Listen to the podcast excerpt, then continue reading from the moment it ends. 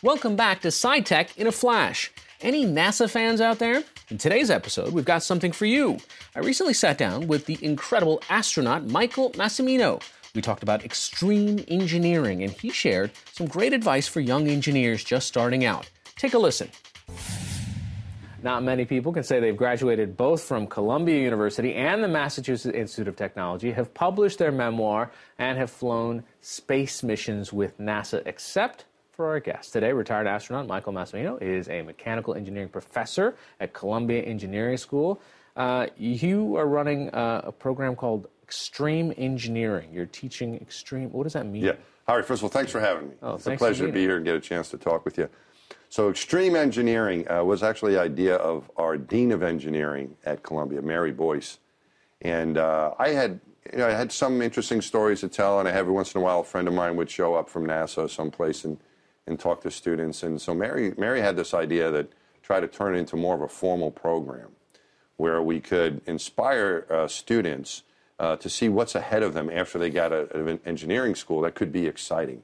And uh, things like flying in space or exploring the Arctic or coming up with new medical devices or figuring out a way to uh, turn uh, wastewater, uh, which is one of our professors working on, working on uh, working on turning wastewater into resources and clean water and so on. All these things that kind of on the on the edge of technology that uh, that kind of I think is the reason why people get interested in science and engineering from the from the beginning. There's something they want to accomplish, something they want to do. Um, and then they get to engineering school and they find out it's really hard. you know, you're like, why am I doing this where everyone else is having fun in college? right. You know, and I'm, I'm banging my head against the wall trying to learn all these equations. And the reason is, is because when you get out of engineering school, or out of a science major, after you study that stuff, uh, I, I think you're in a position to have a very exciting career. So that's what we try to show the students. You know, it seems like a lot of kids get sidetracked on the the, the, the process to get there, meaning understanding math and saying, ah, I don't know, I don't Yeah. want all this math stuff, but they Yeah. don't really see what they can do with it later on, and they don't have that kind of big goal that they're working toward. That's right. I think, and I think it's important to have that goal, and it helped me, uh, particularly when I was in graduate school. You know, I, I I got interested in the space program at an early age. When I was six, going on seven, I saw Neil Armstrong walk on the moon. Um, but that kind of died for me, and it didn't get my that dream. That I didn't pick that up until after college, and and I decided to go to grad school. And having that goal in front of you, that hey, you know, I'm going to make this sacrifice now, but it's going to maybe lead to something that I want to really want to do with my life. One of the things people say is that uh, college is almost about learning how to learn more than it is what you get exactly inside the book. I mean, you, uh, through NASA, which is incredibly famous for having huge binders full of you know checklists, et cetera, et cetera, but Yeah. you've also been in scenarios where you've had to think out of the box and Yeah. say, uh, all right, guys, you didn't write something down for that. Absolutely, yeah, that's happened. I, I think in engineering in general is, I think the most valuable thing you can learn in an engineering education is how to engage a problem. Because if you look at a problem, when you, if you see it written down if, on an exam or in a book, or if you're faced with it in reality, uh, it's, it's overwhelming. Like, how am I going to figure all this out? And certainly at NASA, uh, the way, you know, we're, we're faced with, you know, I've been faced on my space, I was about every spacewalk, some worse situations than others. Yeah. But every one of my spacewalks that I've been involved with, either on the outside with my friends spacewalking, or in the outside, my you know my, my inside with my friends walking spacewalking outside, or being outside in the suit myself. Um, you know, you're faced with something that is not what you expected, and but what you've done is you've learned how to solve problems because you practice so much and you simulate so much. So it seems the key to staying calm out in space or anywhere is preparation. And Preparation, yeah, I think that that's really important. You know, uh, if you think about doing almost anything in life, right.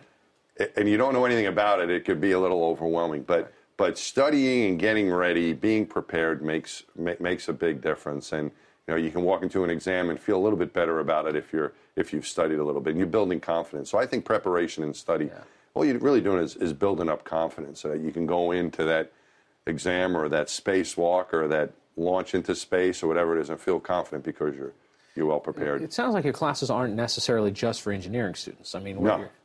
Yeah, no. So the you know the class that I teach, I teach a class on space flight, and it's uh, it's primarily engineering students, but it's also available to students at Columbia College and graduate students. Um, but extreme engineering, for sure, our program there, uh, and you can find it on the Columbia website, is, is open to the entire school. Uh, You're one of a, a few dozen humans that have ever seen the planet from the vantage point of space. Um, what does it do to you? Um, it, it, is, it actually has changed the way I think about the planet. And from the altitude, I was up at Hubble, it's 100 miles higher than station. We see the curve of the planet when we're spacewalking. You're not looking through a window any longer, like when you're inside the spacecraft. Now you're outside and you can see the, you know, the, the Earth in front of you. And when I really had time to look at it, the thought that went to my mind was, this would, this would be the view from heaven. You know, this, this, if you were up there in heaven, this is what you would see. And then I dwelled on it for a moment. I said, no, no, it's more beautiful than that. This is what heaven must look like.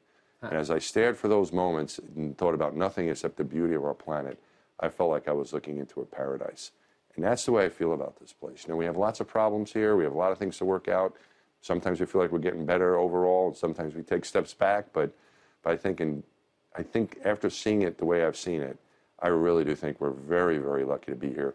We have to take care of this place and, and make the most of the opportunity living here. It, it, I can't imagine. I think there's life other places, but I can't imagine an, of any place being more beautiful than our planet Earth. Besides the secret handshake that I'm sure you all have, uh, is there? I mean, I'll have to tell you that when we're off the is, air. is No, there no. is there something that um, you know, having seen the things that all of you have seen, is there some sort of a shared understanding? I mean, do most of the astronauts coming back have that kind of aha moment that says, "This is a planet that we've got to take care of as our only one"? I, I think so. I think some express it a little bit differently. Um, we all maybe have our own view of it, but I think certainly yes. And I think the, I think what all of us share is this this this great feeling of gratitude of, you know, becoming an astronaut is is not is is not likely. It's a very unlikely thing to have happen to you, and it's it's just a, it's a little bit of good fortune I think that comes into play there, and uh, having having had that opportunity and, and getting a chance to fly in space, I think for everyone that's had a chance to do that, um, it, it it makes you very very uh, appreciative of it. I, I think so. I think that's probably the common thing Yeah. that we have, and not everyone will tell. You know, we have various kinds of people, just like you do everywhere, and some people talk about it, some won't. Some are more affected about it, but but you know everybody's different. But I think most of us are very appreciative of what we've gotten a chance to do and see. Mike Massimino, professor of engineering at Columbia, former NASA astronaut. Thanks so much for joining All right, us. thanks thanks for having me. Pleasure. Thanks for listening. We have great programs coming up this season, so make sure you subscribe on iTunes, SoundCloud, or wherever you get your podcasts. Want more SciTech right now? Follow us on Twitter and like us on Facebook.